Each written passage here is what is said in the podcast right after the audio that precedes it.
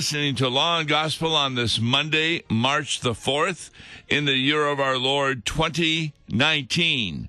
I'm Pastor Tom Baker, and we have been looking forward to the beginning of the season of Lent. This Wednesday is Ash Wednesday, which begins Lent, but the following Sunday is the first Sunday in Lent. And that's what we'll be looking at today. There are readings from Psalm 91, Deuteronomy 26, Romans 10, and Luke chapter 4. The primary gospel reading from Luke chapter 4 is the actual temptations of Jesus. So that's what we're going to be looking at right now as we take a look at what? the first Sunday in Lent. We're beginning with Luke chapter 4, 1 to 13.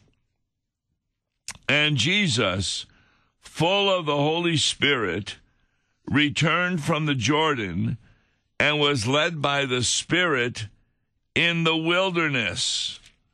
Now, what is being talked about of the Jordan? This is, of course, where John the Baptist was preaching and Jesus was baptized.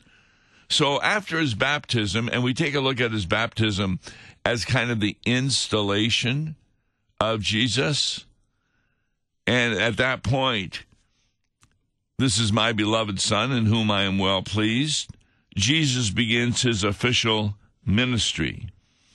He's full of the Holy Spirit because the Holy Spirit in a dove came down and alighted upon him. And interestingly, he was led by the Spirit into the wilderness for 40 days. That's God Himself leading God into the wilderness. Why? To be tempted by the devil. Now, this is Luke the Gospel of Matthew often has many lookbacks at the Old Testament because Jesus is fulfilling that which did not occur properly by the Old Testament people. In their wilderness wanderings for 40 years, remember they really got to the promised land in two years, but they refused to go in. And so God had them travel in the wilderness another 38 years. They worshiped golden calf. All kinds of strange things were happening. Jesus, he had 40 days in the wilderness without sin. That's why last week's lesson talked about Jesus has greater glory than did Moses because the one who builds the house is greatly honored than the house itself. And Jesus is the builder of the Holy Christian Church. So he was being tempted by the devil for 40 days. We have three temptations, and that was near the end of his temptation. So who knows how many more he had in the wilderness. And why was the devil tempting Jesus? Because if he could get Jesus to do one sin, then the death at the cross would have to be for his own sin rather than for the sins of the entire world. During this time, he ate nothing during those days, and when they were ended, he was hungry. The devil said to him, If you are the Son of God. Command this stone to become bread. Now, notice the word there if you are the Son of God. That's really important because this is even more a challenge to Jesus. So far, you haven't shown us to be the Son of God. If you are truly the Son of God, command these stones to become bread. Now, I find that really interesting. A lot of people don't really get that when we get to the feeding of the 5,000. Jesus didn't command stones to become bread, but he commanded a few morsels of bread to be able to fill up 5,000 men, not even counting the women and the children. So if the creation of bread shows him to be the Son of God, then from the words of the devil himself, we're hearing that Jesus is the Son of God in light of his later miracle. But Jesus answered him, It is written, Man shall not live by bread alone. Now, in each of the commandments, Jesus responds to the devil. And he responds in light of a passage from Deuteronomy. And that's really important to remember because what Jesus is doing, he is meeting the challenge of the devil by remembering what the scriptures say. And this is really important. And the reason that it's important is because it helps us also to overcome temptations of the devil when we remember the Word of God. Uh, for example, in a marriage, if there is a temptation to break the marriage vows, then you remember a passage like Ephesians where it talks about that the husband to the wife is like Christ to the church. And it really helps people come to an understanding about how important is the message of the scriptures. The message of the scriptures really helps us to understand that God's word is everywhere. You know, I love doing trick questions.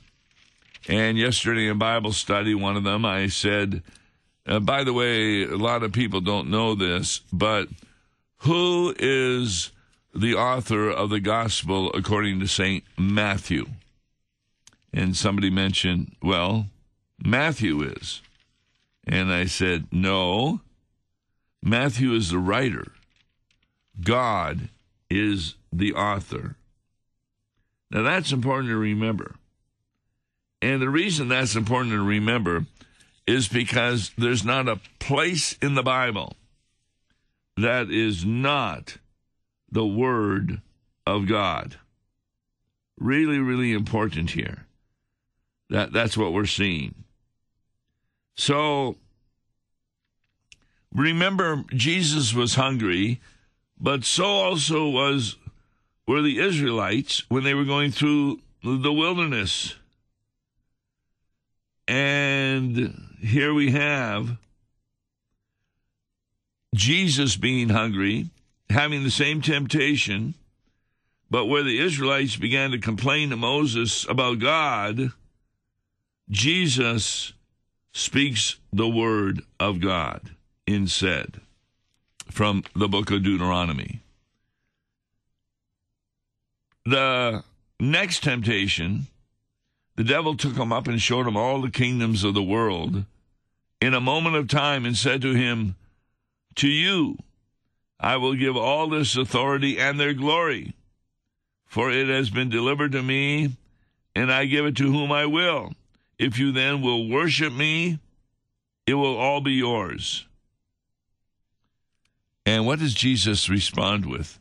Again, from Deuteronomy You shall worship the Lord your God, and him only shall you serve. Once more, the devil loses out. See, the devil always has kind of white lies. Part of it is true, part of it is not. Like he did with Eve. He said, You will know the difference between good and evil if you only eat from the forbidden fruit. And of course, she did. They recognized the difference between good and evil, and they recognized that they had lost the glory that was shining around them. They were naked. They tried to cover it up with some fig leaves, which of course doesn't work until God gave them the skin of an animal. The fact of the matter is, is God is the only one to be worshiped. We find this even with the Apostle John. When he's writing the book of Revelation near the end, he gets some information from an angel. And it's really important information. And John is about ready to worship the angel. But this created angel says, No, do not worship me, worship God. And then the next section is Jesus on a white horse. And he, of course, is God to whom we are to give our worship. So, what's the white lie that the devil is saying in this second temptation? To you I will give all this authority and their glory, for it has been delivered to me. When was it delivered to the devil? Well, when Adam and Eve fell into sin, this earth became the realm of the devil. But he could not give its glory to Jesus because Jesus already had its glory. Take a look at John chapter 1. In the beginning was the Word, the Word was with God, the Word was God. And there was nothing made that was not made by the Word. So Jesus already had possession of the entire earth. It's just that the devil had the opportunity to tempt people and bring them into his kingdom. And that's why Jesus came to remove people from the kingdom of the devil. And that was done primarily through word and sacrament. The word of God, Romans 10 says, people hear the word of God and they become converted. In baptism, baptism is parallel to Noah saved by waters, so also baptism also saves us. And in the Lord's Supper, take, eat my body, take, drink my blood, and you receive the gift of the forgiveness of sins. So Jesus once more reminds the devil of a passage from Scripture where it says, You shall worship the Lord your God, and him only shall you serve. So this is kind of ironic because what Jesus is saying to the devil is, You should be worshiping me I do not worship you. And is a real put down of the devil and a failure in his next temptation. Finally, he takes him up to Jerusalem and sets him on the pinnacle of the temple and says to him, If, here again is that word, if, if you are the Son of God, throw yourself down from here, for it is written, and then the devil quotes the scriptures. He will command his angels concerning you to guard you, and on their hands they will bear you up, lest you strike your foot against a stone. So the devil can use the Bible uh, just like every false teacher does, but with quite a different interpretation.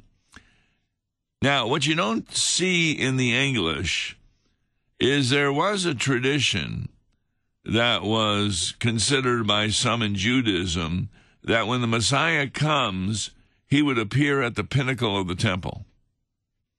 And this should have occurred on the Day of Atonement. That's a once a year item where sins are forgiven. Well, if this was near the Day of Atonement, what a temptation that would have been. For Jesus to get up at that pinnacle and then jump down and not be hurt. Wow, the people would believe him to be the Messiah immediately. Why wouldn't he do that? He wouldn't have to go to the cross. They would proclaim him to be the Messiah just by seeing him at the pinnacle of the temple and particularly in jumping down and not hurting himself. Well, the problem is throughout the New Testament, even those who believed what the Messiah was, they often had a wrong interpretation of that. Remember, after the feeding of the 5,000, they jumped to the conclusion that Jesus was a bread king. In other words, a temporal ruler who had come to get rid of the Romans, restore Israel to its former grandeur, supply people with what they needed fruit and animals and bread. But no, that was not the proper understanding of Jesus as the Messiah. The promised Messiah was come to take away the sins of the world by dying on the cross and taking upon himself the sins of the world. We had a real interesting discussion in the Bible study yesterday. It was about the Heidelberg Disputation, and I might want to take some time uh, to deal with this.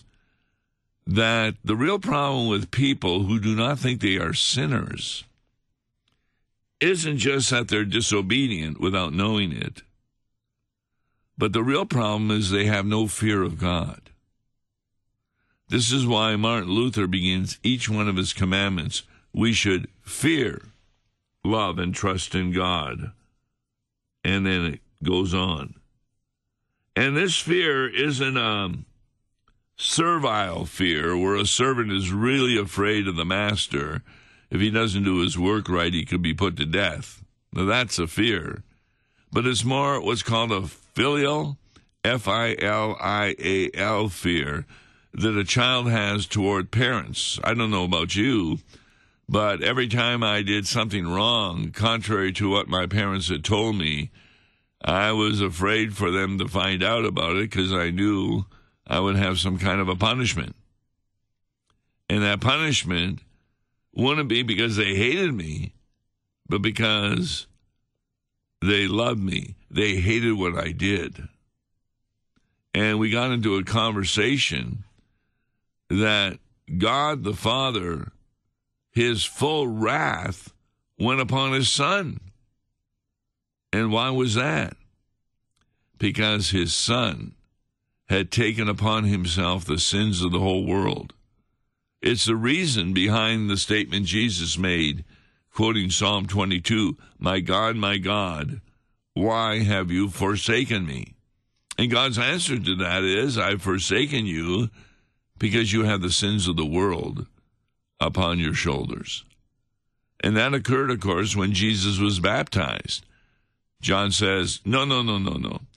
I need to be baptized by you. You don't need to be baptized by me. Jesus says, No, it's necessary that I be baptized by you to fulfill all righteousness. Because it was a baptism of repentance for sins. And Jesus took upon himself the sins of the world. As Corinthians says, he became sin for us, that we might become the righteousness of God because of him. Very, very important passage. So, after the devil says, you know, if you jump down from this pinnacle, they'll, you know, be assured that you are the Messiah and therefore you won't have to do anything else. But see, the purpose of Jesus coming wasn't just for people to recognize him as a Messiah, as good as that was, but the proper Messiah would have been important. But more than that, his real purpose in coming was to die upon the cross to take away the sins of the world by taking the punishment upon himself. And what does Jesus answer him? Again, from Deuteronomy, it is said, You shall not put the Lord your God to the test. Really important here. Again, a passage from Scripture. So, what is Jesus saying? One interpretation is, You shall not put God the Father to the test by having me appear on the pinnacle and jumping down. But I, I also like the understanding you shall not put me, the Lord your God, to the test. Now, the devil doesn't want to consider Jesus as his God, but there is nobody else who is even the God of the devil. Just because a person doesn't believe in the true God doesn't mean that the Holy Trinity is not their God. And there will come a time at the end of judgment when even they will recognize him, them, Father, Son, and Holy Spirit, to be the true God. The text goes on, and when the devil had ended every temptation, he departed from him until an opportune time. Now, this is kind of important. It says, had ended every temptation, which gives the impression there were more than these three temptations. But then he departed from Jesus until an opportune time. When would that be? That would be when he could tempt Jesus again to forego what was necessary, namely the death on the cross, in order that he could therefore be safe. I'm thinking particularly in the Garden of Gethsemane. Uh, Peter takes out his sword and cuts off the ear of the high priest's serpent, servant, Malchus. And Jesus says, Peter, if I wanted, I could bring a whole group of angels down, a legion of angels, and they would protect me and stop from what is happening. I, I consider that to have been a temptation from Satan. Jesus, you could forego not only the arrest, the trial, but particularly the execution you are about to experience. Because it's clear from his prayers that what worried Jesus most, what concerned him most, was his separation from the Father, not just the pain of the crucifixion. And so here the devil is giving another reason why Jesus could forego what he had come to do. And even at Transfiguration, which we spoke of last week, as the last Sunday in the Epiphany, Elijah and Moses are talking about the decease of Jesus, which normally means death, but can also be translated as departure. In fact, the original Greek is the word exodus that they're talking about. That just says Israel was able to exit from Egypt through the Red Sea, so also Jesus is going to be exiting from the world through the cross, the burial, the resurrection, and finally the ascension into heaven. Well, the disciples are looking up saying, Where did he go? And the angel said, Don't worry, he'll return in like manner on that day of judgment. The temptations of Jesus once more show in great highlight how much Jesus loves you. That he refuses to take away the horrible punishment that he will be receiving, even though he does not deserve it. Because of his great love for you, he's willing to take your sins to the cross and even be deserted by the Father. My God, my God, why have you forsaken me? And therefore is able to proclaim the gift of the forgiveness of sins to all who trust in him. This is the beginning of the Lenten season, the temptations of Jesus, and we're going to be going through other incidents that we pray we're going to be able to give some great insight as to how much God truly loves you. On the next Law and Gospel, which with Mark Smith we like to go over the hymn, we're going to be doing a hymn, O Lord, throughout these 40 days, because it is an explanation in hymn form of what we just talked about. I'm Tom Baker. Till tomorrow, God bless. Morning at 9:30 on KFUO. For a tax-deductible gift to Law and Gospel, please make your check payable to Concordia Mission Society and mail it to Tom Baker, P.O. Box 28910, St. Louis, Missouri 63132. To give online, visit lawandgospel101.com or call toll free 1-877-267-1962. Views and opinions expressed on Worldwide KFUO may not represent the official position of the management or ownership of KFUO, the Lutheran Church Missouri Synod. If you'd like to comment on programs or topics heard on Worldwide KFUO, write us at KFUO, 1333 South Kirkwood Road, St. Louis, Missouri 63122. You can also leave a question or comment on our comment line at 314 996 1542. We are the messenger of good news, Worldwide KFUO.